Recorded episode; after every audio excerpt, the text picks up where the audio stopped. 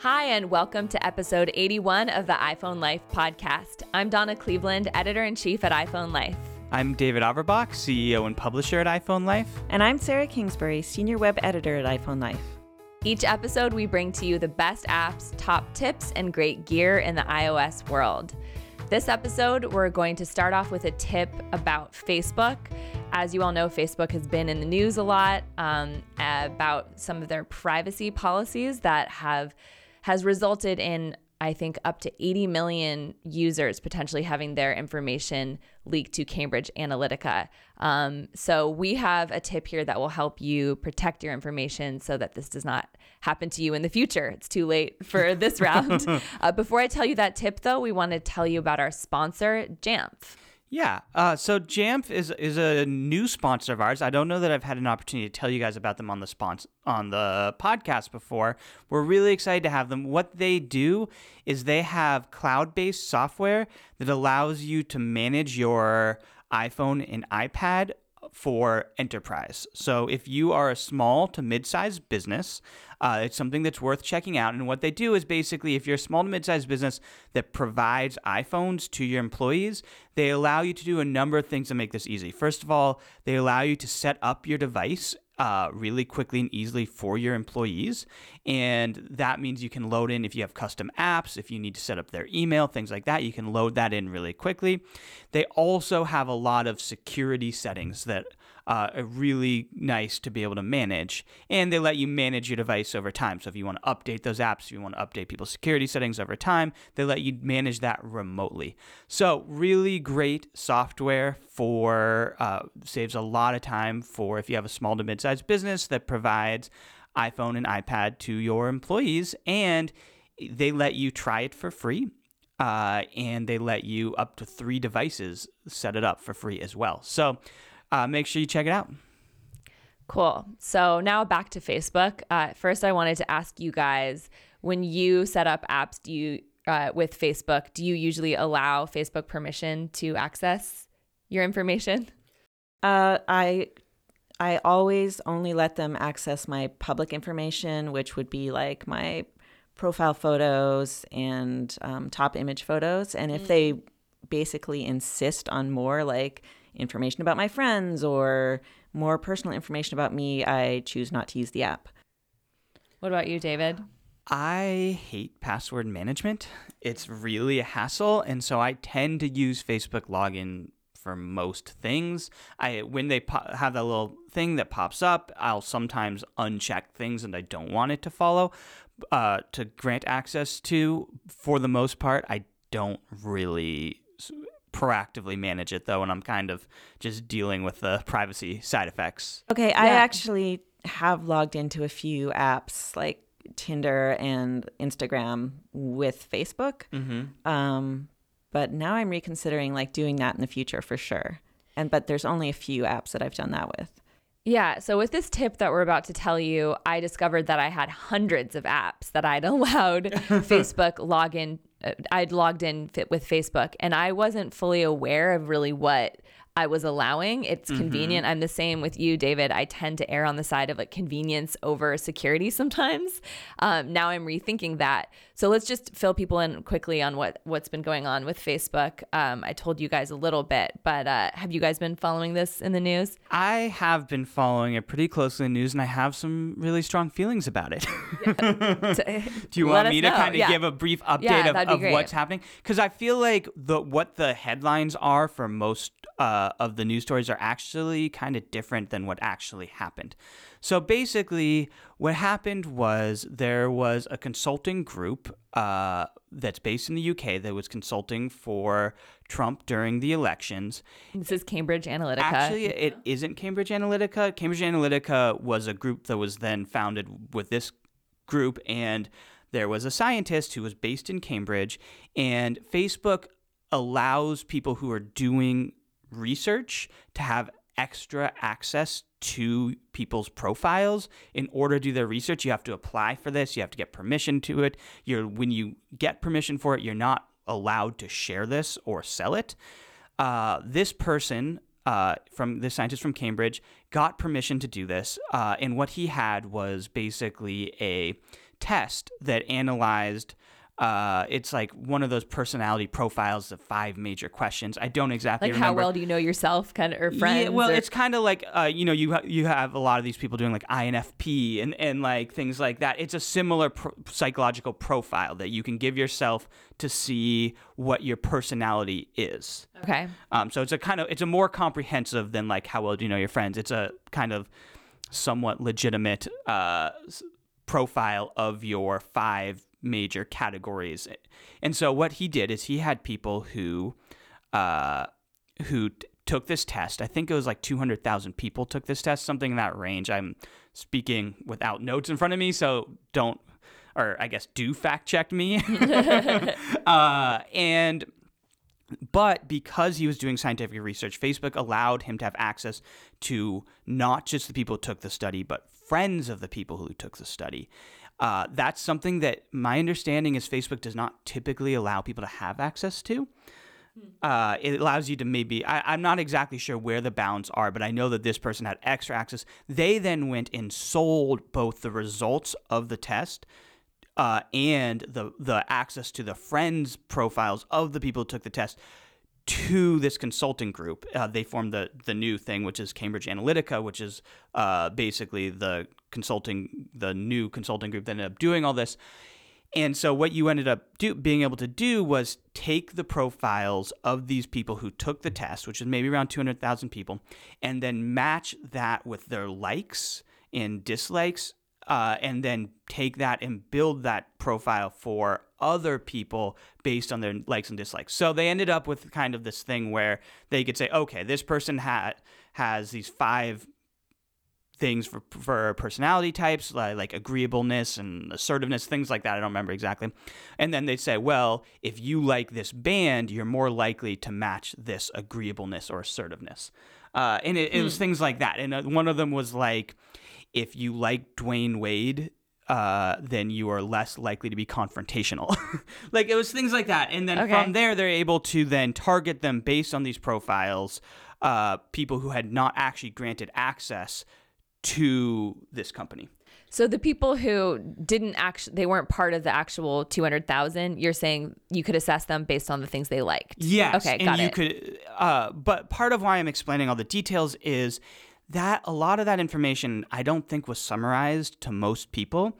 And so there's a, a few pieces in that, a few leaps in that that I think are important. When we're talking about Facebook access, allowed access to Cambridge Analytica so that you could hack people's minds for political gain, I think there's a lot of sensationalism there. So, number one is most apps don't allow you to have the access that Cambridge did. Cambridge had it because Facebook had allowed them to have extra access to people's profiles in the name of science, which then the person went and illegally sold. So you're saying in some ways it was like one bad actor. Well, but I mean, there's a lot that Facebook did wrong here. I'm not Yeah. saying they're not, but it's people are then taking that and I think expanding it too far in terms of like any any app could have access to all of your information. I mean, a lot of apps can have access to a lot of your information. I mean, if you take those maybe less academic quizzes that are like, who were you in your past lifetime? You know, when you, before you can take the quiz, they're like,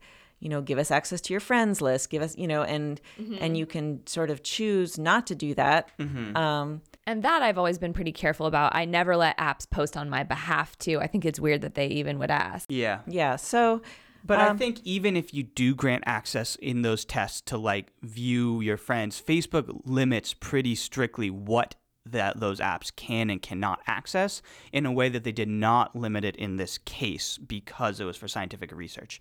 Like I don't think you can build coherent personality profiles.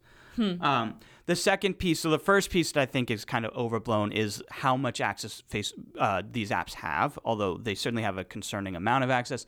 The, uh, the second piece that I think is overblown is exactly how much influence these people were able to wield from this. Uh, to me, the fact that it was a personality profile and then you could build that based on the likes and interests of people around you has potentially like scary ramifications for future uh, ideas of how somebody might use this. But in this case it when you actually dug into it it didn't feel like Cambridge Analytica was able to hack our minds in quite the way that like it's being they're trying spun to? in the media. It's like, are they really targeting people who like Dwyane Wade because they're not gonna be confrontational?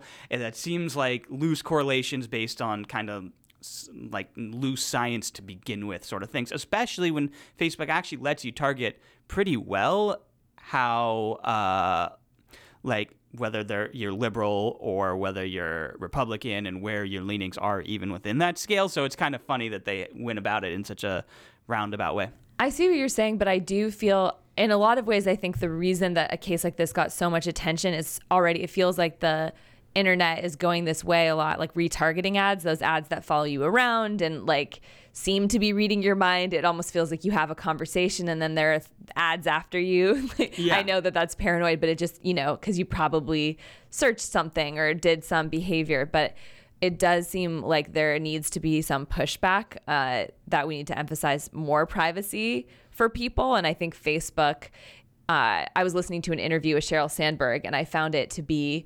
disingenuous that uh, this attitude that Facebook just didn't know that information could be used this way, and now they're realizing it. I mean, I feel like Facebook steps. is already using this information that way, right? I mean, Yeah. like I just assume they already know like everything about me, but like, you know, you want if they do, then they should be protecting that information. Um, Yeah, and then going in and seeing this over the years, like hundreds of apps that I've given access to, I think it, it isn't uncalled for for people to have an uncomfortable reaction to that, realizing even if it's not Facebook's usual way that they do things, that somehow 80 million people's information was accessible to this firm is disturbing. I completely agree. I think to me what and I'm I think there's a lot of legitimate concerns about Facebook and privacy, Facebook and how it affects our behavior, uh, Facebook and sh- politics. There's a lot of very legitimate concerns. I'm happy we're having these dialogs. Mm-hmm. I think that Cambridge Analytica, while maybe it's good that it's a catalyst for these dialogues, is actually a confusing way into a conversation that we need to have in that it's not actually in my opinion the important thing now that being said i think there's a lot of concerning things with cambridge analytica as well how much did facebook know when did they know it when did they disclose it i'm not saying it doesn't Right, right. matter i'm just saying it's a very confusing way to have this conversation It's- which i think is important Yeah, it's it's part of a bigger privacy Yeah. issue that is really what we need to be paying attention to. Like, how much access to your personal information are you granting different entities, and how well can you trust them to protect it? Which seems like probably not at yeah. all. Yeah, and I think you're right, David, that the coverage did make it sound like potentially this is, you know, swayed the elections or things like that, which from the way you're telling it, it sounds like that would be a bit of a dramatic statement potentially. yeah Um, but should I get into how you can go and check on your own privacy settings, or Yes, did you guys have yes. want to weigh in? So, um, if this conversation is making you a little nervous and you're not sure how many apps you've granted information to, you can open your Facebook app on your iPhone. The tip I have here is for your iPhone or iPad specifically. It'll be a little bit different if you are doing it on your desktop. So you tap the three bars at the lower right corner of your display, scroll down, tap on settings and privacy. Um, another thing to keep in mind with this is that Facebook has different versions of the app that they're testing at different times. So yours might vary a little bit from this, but you'll find settings and privacy somewhere around here. Um, so once you've gone to settings and privacy, scroll down and tap on privacy shortcuts. And there you'll find an option called privacy checkup. And this will take you through a quick um, a quick process that will show you what information you have public on your account. And then after you've done that, you'll get to the part where you'll see all of the apps that you've granted access, Facebook access to. And there you can go through and modify how much access they have or delete them altogether. And I went through and deleted like all but four of them. And it took me about 20 minutes because I had so many. um, so yeah, I highly recommend going and at least checking that out and seeing, making sure that all of the settings are what you would want them to be. Can we make this the question of the day too? Uh, did Cambridge Analytica and all of these concerns has that affected how you use Facebook? I'd be really curious to hear that. Should we also, uh, you can write into how many apps you've granted Facebook access to and removed Facebook access to as you go through this tip. Yeah. So email us at podcasts at iPhoneLife.com. We hope this tip of the week is helpful for you. If you want to get a tip in your inbox every day teaching you how to get the most out of your iPhone or iPad, go to iPhoneLife.com slash daily tips. And uh, it's a free newsletter, and we highly recommend it. So, next up, we want to tell you about our iPhone Life Insider membership. This is our premium subscription. If you really want to get the most out of your iDevices, you can sign up to get video guides, our Ask an Editor feature where Sarah answers your personal tech problems that you're having. Uh, you also get a digital subscription to the magazine and our full ar- archive of all of our issues. And you also get video versions of our daily tips. So you'll get a clear video walkthrough that helps you uh, learn everything you can do with your devices. And before we get into the question of the week, uh, we just released a partner course that's really awesome. So if you are an insider, make sure you go check it out. If you're mm-hmm. not, make sure you subscribe to it so you can check out. And it's a photo editing course. It walks you through step by step how to take the photos that you've taken on your phone and actually improve the color, uh, improve, you know, make it look more professional, which I find photo editing goes a really long way. Yeah, and I find that a lot of times on Instagram, you'll see people who will over uh, over edit their photos yeah. in a way that like the color will look really unnatural. And it doesn't look like them at all. It doesn't look like them. Yeah, this photo editing course is really great about making sure that all of it is really like professional level. So your photos will look a lot better, but it won't be like, oh, that photo is overly edited. I'm really so, excited to take this course. Yeah, actually, me too. I haven't had yeah. a chance, and I'm like dying to because I I go through that too, where I haven't really mastered all of the like different ways you can improve a photo. So I get lazy and just do Instagram, but then it looks like I'm like took it on a Polaroid in 1970, and it's, it's not quite the like professionalism I, I strive for in my photography. yeah. So this is a great one. We're excited that we got to partner with our uh, friends at iPhone Photography School. So check out iPhoneLife.com slash insider to sign up and get access to that course and all of the other awesome features I just told you about. And uh, as part of our episode, we like to tell you one of the questions that our insiders have asked Sarah recently and that she's helped them out with. So, um, this week I heard from someone who has an interesting problem. We often uh, hear from people who can't find an app on their phone. And so, you know, we actually have written a lot of tips and I've personally like emailed back to insiders like here's how you find that app, which is um, basically you search your phone by swiping down from the middle of any home screen or going to the today view which is swiping right from the first home screen. And in the search uh, search box you uh, you would just type the name of the app and it should appear in the results. And if it's in a folder um, the name of the folder should appear there. Does it still? Because I okay. So here's what you have to iOS do. 11 is I can't find it anymore. You have to type the entire name of the app. You can't oh. like you can't just wait until the suggestions pop up. You have to type, and then it will specifically show you the app, and then it will show you the folder name. Okay, so uh, just to pause before we get into the question today. This is one of the like Sarah saying one of the most common requests that I just personally get. Like my friends and family can never find their apps. So definitely, like if you are someone who struggles to find your apps, take note, search for them. Also, I personally, I don't know about you guys, but do you guys use folders a lot anymore? Yeah, and I was going to get into that next if you're okay. hijacking my insider I question, David. I am not hijacking. I'm adding extra stuff, but go ahead. I'll, I'll pause and, right. and, come back yeah. to it. So um, if if you can't find the folder, if it doesn't, if if it doesn't seem to be there in the folder, because sometimes you can have multiple pages in a folder, um, or you just have so many folders that you just really can't find any of your apps, you can actually go into your settings and go to General and then reset. Um, and uh, maybe I'll add a bonus tip on putting on Do Not Disturb.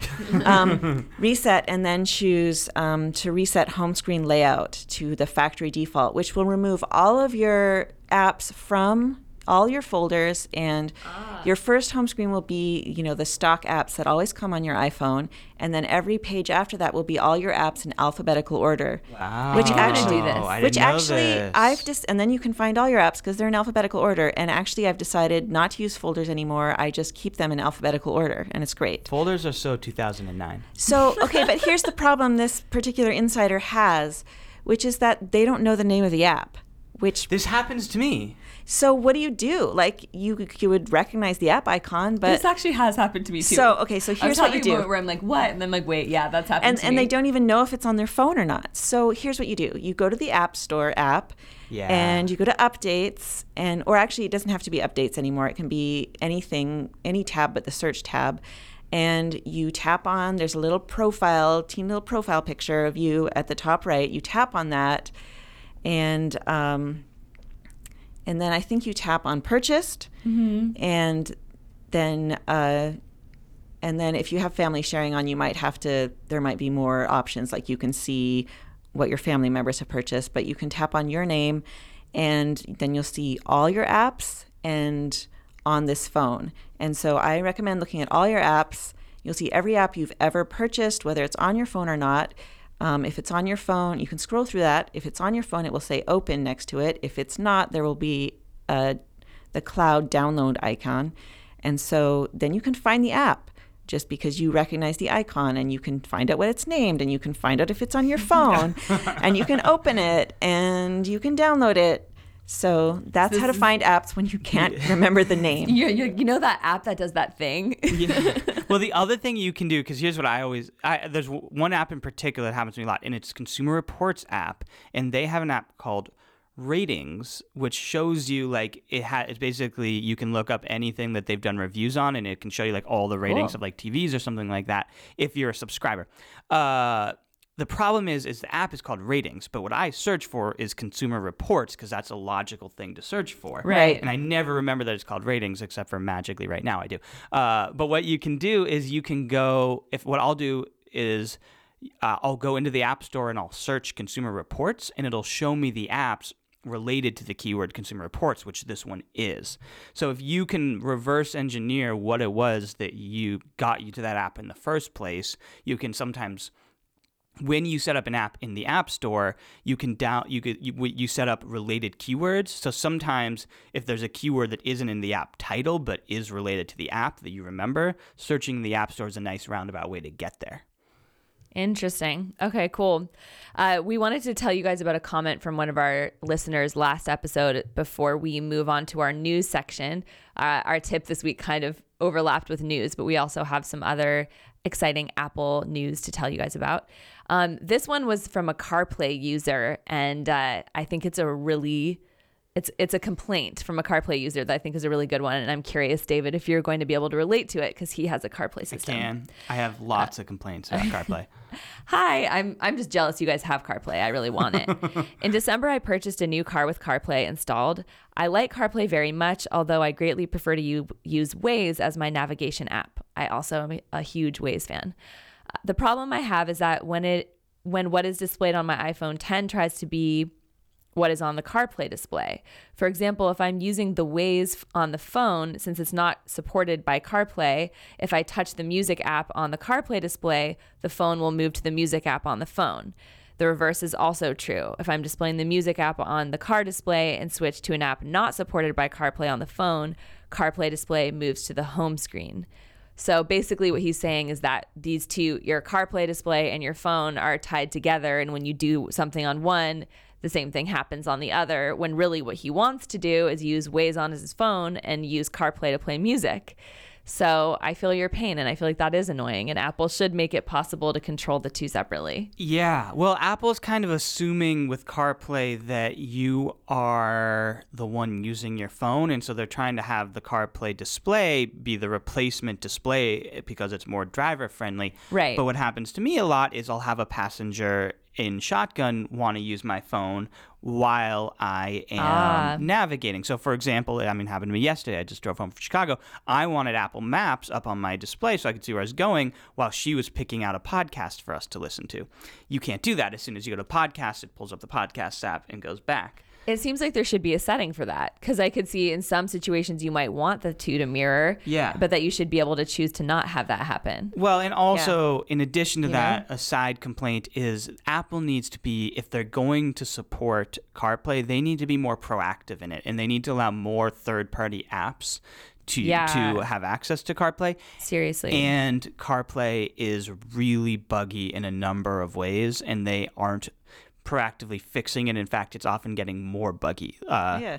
It's really, Really? bad. Yeah. Because I um I don't have CarPlay. I have a Chevy Volt, and I find that the their interface is really confusing. And I'm just Mm-hmm. like, it would be so much better to have CarPlay. But I rented a car that had CarPlay in it, and I just thought it was amazing. It is amazing. I love it. So that it's like I'm not trying to like knock it too far because it is um I agree I've used most cars interfaces that I've used have been awful and CarPlay has a very intuitive interface. It's easy to use. It for the most part it functions really well. It's designed well for drivers so you know it, it reads my text messages to me and then a- asks me if I want to reply and I can just answer. I uh-huh. love it. But it's just glitchy enough that it you don't want to stop using it, but it drives you kind of crazy. When you try to play a podcast, for example, it often just won't play, and you end up having to unplug my. I end up having to unplug my phone, play the podcast, wait till it starts actually playing, and then plug it back in, which defeats the whole purpose of CarPlay. Um, yeah, you're so like very distracted driving right there. it's it's very much a love hate relationship for me. So, moving into our news section, we have a few items. Uh, the most recent is that Apple released a red iPhone 8 a year ago, kind of halfway between the new iPhone cycle. They did the same thing, and the purpose is to uh, they give they're giving a portion of their proceeds to fund HIV and AIDS uh, research. And so, you know, although they don't say the exact percent that they give, which It's true. I find a little suspect, but um, you know, still, it's like some of your the proceeds will go to support a good cause. This time they did red with a black front. Last year they did red with a white front, and it like there were so many articles about people of people complaining about Yeah. this, saying like red and black is such a better aesthetic. Why they do like candy cane red and white? So I guess Apple listened. Um, so that's one news update. We also wanted to tell you about iOS 11.3, which now has come out, and then also Apple's Chicago event, which was a couple weeks ago now, where they released a new iPad and also some educational news updates as well. So, first off, I wanted to talk about iOS 11.3 last episode, I believe, is when we talked about uh, all the features it was supposed to have. But then upon release, one big feature is missing that I'm very disappointed in. Do you guys know what it is?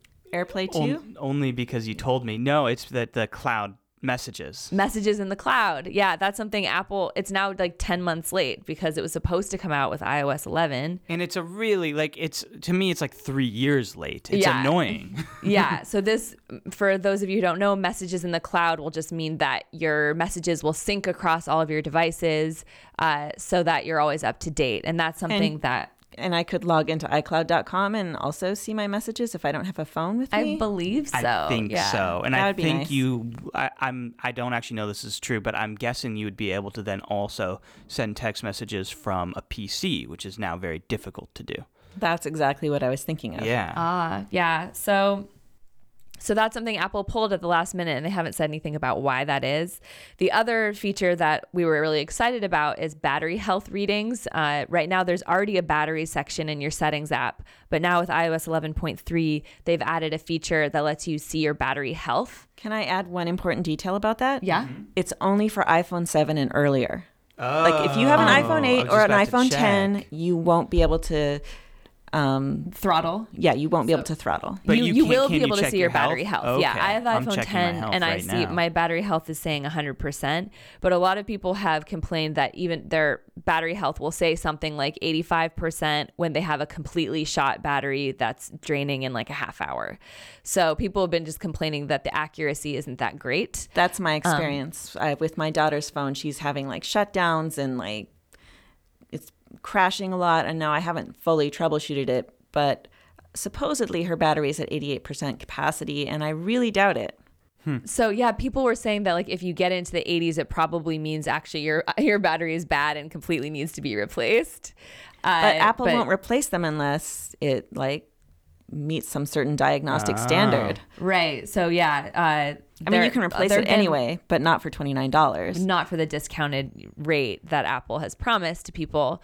So the feature that Sarah is talking about, by the way, that um, only shows up on older phones, iPhone 7 or earlier, is the battery throttling feature. And that allows you to control whether Apple slows down your battery in order to, what is it, preserve something.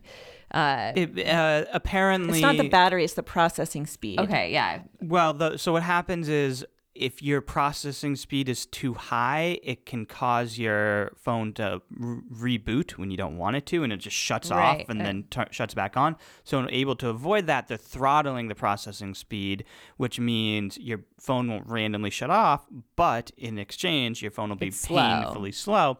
Some people weren't necessarily actually experiencing their phone shutting off very often, but now have really slow phones. So it lets you choose between two evils, I guess. Yeah, Yeah. whether you want like a phone that's shutting down maybe a lot or a phone that's slow. yeah. So it's something that's worth trying, going in there and disabling the throttling and seeing how your phone does. It might be mm-hmm. faster and it might not crash. And you I- can always change it back again if you need to. I always do this. I get really excited about one question of the day, and then we get farther in the podcast, and I want to ask a second question, so I'm just going think to you do can ask it. the second one. How's it going with the battery thing? like we got so many emails from you guys about this issue, and I'm really Yeah. curious. Did 11.3 fix it for any of you guys or not? So send us an email podcast at iPhoneLife.com if you have a seven or less. Are you throttling, and is it is it fixing it for people who were having issues? Because a lot of you are having issues. And if you, Yeah. even if you have an old, a newer phone, I'm curious to see what your percentage is. I'm at 98%, which I guess is good. What are you guys at? Mine says 100%. 100? And I haven't had any battery problems. So I think I'm ninety eight percent. Okay, I haven't had any problems, but it's also like I just bought this phone and I'm already not at 100% battery. But that's just life, I guess. Yeah, I guess so. Um, so the, our last news item we want to talk about is the iPad announcement in Chicago. And part of the way we wanted to frame this conversation is to talk a little bit about whether whether if you're considering an iPad purchase, whether you should consider that the this new iPad or the iPad Pro, which is the better offer. So um, I know you guys had some opinions on this, Sarah, especially. Well, I heard from an insider who specifically wanted to know like they have the iPad Pro 9.7, which is an older version of the iPad Pro, and they wanted to know if they should buy this 2018 iPad. But when I looked at the specs of it, um, the the iPad Pro 9.7 still has a better screen. It has a better camera. The processor is slightly faster, not significantly, on the 2018 iPad, and um, and uh, you know, so it's, if you already own that one and you're thinking you'd like to buy this new one because it's cheap, it, it's kind of not worth it. yeah, Um, I mean- but if you have, if I'm sorry, I think I'll let David talk and you guys talk about the newer iPads compared to the 2018. Well, I was going to ask you if this insider did not already have an iPad Pro, if the question was just, I want an iPad, which should I buy? Can we What would you pause say to that? and uh, recap what it is, what what came out, in case people didn't follow the Chicago yes, event? that's a good idea. So basically, and I'm, I'm holding my phone in front of me so I can I can read this to you all. Uh, what what Apple announced was basically a entry level iPad. So I think it's the cheapest iPad that is currently sold, but it has better specs than they currently had for their entry level iPad. So it's, it's, like $300, right? I think 329 329 for the 32 starting, for yeah. 32 gigabytes. It's 9.7 inches, which is what the iPad used to be, and then Apple made a thinner bezel to have it be a 10.5 inch for the iPad Pro. Uh, so it's kind of the older form factor. It has a No slim bezels. no slim bezels, I don't uh, know. but it's a lot cheaper. Uh, it has an A10 processor. The iPad Pro has an A10X processor, which is or it's, a, it's not an A1010 processor. I hate that X in the Apple's using now. Uh, so it has an A10 processor, so it's a slightly slower processor, but still a really good processor. Uh, it has the screen resolution is 2048 by uh, 1536 versus the iPad Pro is 2224. I think you need to specify which iPad Pro. this uh, the 10.5 inch. Right, so the So newer the, iPad the Pro. latest iPad yeah, Pro. my the point is it's a it appears to be a very good resolution, although I'm not reading in terms of like uh, in terms of True Tone. Oh, it does not have True Tone display. No, it doesn't have True Tone or display. the ten, or, or or the 120 hertz refresh rate. So, like Sarah's saying, even the current, I uh, it, it doesn't have as high quality of a screen. It doesn't have quite as good processor as the iPad Pro, but the iPad Pro starts at 649 and this starts at 329. And the new iPad does have Apple Pencil support, which is it interesting. It has Apple Pencil support, but does not have blue or has Bluetooth keyboard support, but it does not have the smart connector to use Apple's uh, own keyboard. Uh, Which I don't find to be the hugest of deals because I use Bluetooth keyboards no problem, but the smart connector does have, I think, less dropping issues. Yeah, if you ha- if you care, then you care. The other thing that I don't particularly care about, but some people will, is the front-facing camera on the iPad Pro is seven megapixels versus on the current iPad is 1.2 megapixels. Uh, the weight, for the record, is the same 1.1.03 pounds for both the iPad Pro and the iPad. The older iPad Pro is slightly heavier than it. Okay. Yeah. Okay. So I guess my conclusion would be if you have the older iPad Pro 9.7, um, then it's not worth it to buy the 2018 iPad. If you want to upgrade, go to the iPad Pro 10.5. Um, if you have an older iPad and you want to upgrade, like older, not a Pro model, then yeah, this would be like a great option for sure, like cost wise in terms of the specs. Um, so, but I don't I don't think anyone who has I think you should really see how your tech specs compare on your, your personal iPad that you already have if you already have one. But if you don't have one, if you have an older iPad that clearly needs upgrading, this seems like a really great deal. Yeah, I mean, in general, the iPad Pro is the industry leader. It's you know it's consistently reviewed to be the best tablet on the market, but uh, there's so many really affordable Android tablets. I mean, I I bought a Kindle Fire recently for seventy nine dollars. So when you're That's comparing a seven hundred dollar iPad Pro to a seventy nine dollar Kindle Fire, you got it's like a different product altogether. And so this obviously is not seventy nine dollars, but it's much more competitive for people who don't need the Pro.